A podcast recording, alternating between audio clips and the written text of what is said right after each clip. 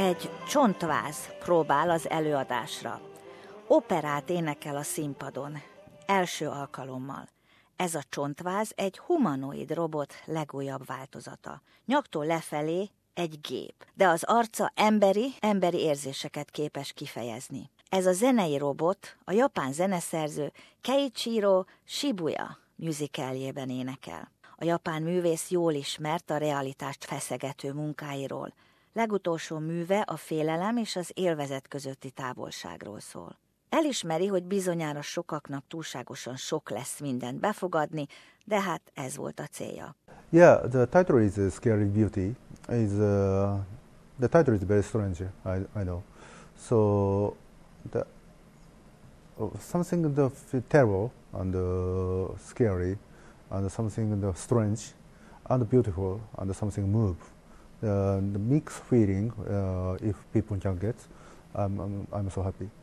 Yeah, because uh, I think uh, now, so art is uh, too much comfortable for audience. Az edelédi közönség a világon először látta ezt az előadást a hétvégén az Oz Asia Fesztivál részeként. Joseph Mitchell a fesztivál művészeti igazgatója. As we now turn into a century where we're actively developing and creating new technology that may well even supersede us uh, in, in hundreds of years to come, uh, I think it's so important that we think about uh, embedding androids and future technology with a sense of what is art and culture and how can that play a role in terms of shaping future artificial intelligence. And this show really puts the toe in the water in terms of starting that dialogue. Peter Knight az Ausztrál Művészeti Zenekarral játszik együtt a csontvázzal. Arról beszél, mennyire szürreális egy emberi robottal együtt színpadra lépni. The algorithms and the, um, the programs that uh, drive the response of the, the robot aren't um, predictable, so it's an autonomous kind of neural network that's set up.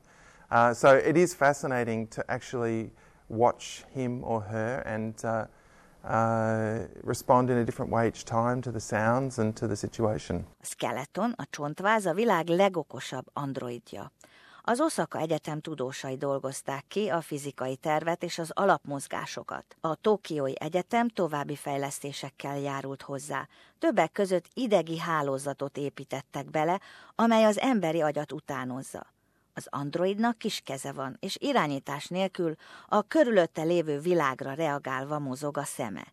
Keiichiro Shibuya azt mondja, nem biztos abban, hogy hogyan fogadják munkáját, de alig várta, hogy végre színpadon lássa a csontvázat. This concert is a very totally new feeling and a new experience for audience. The, now I don't know uh, this is successful or not, but uh, it's uh, totally new.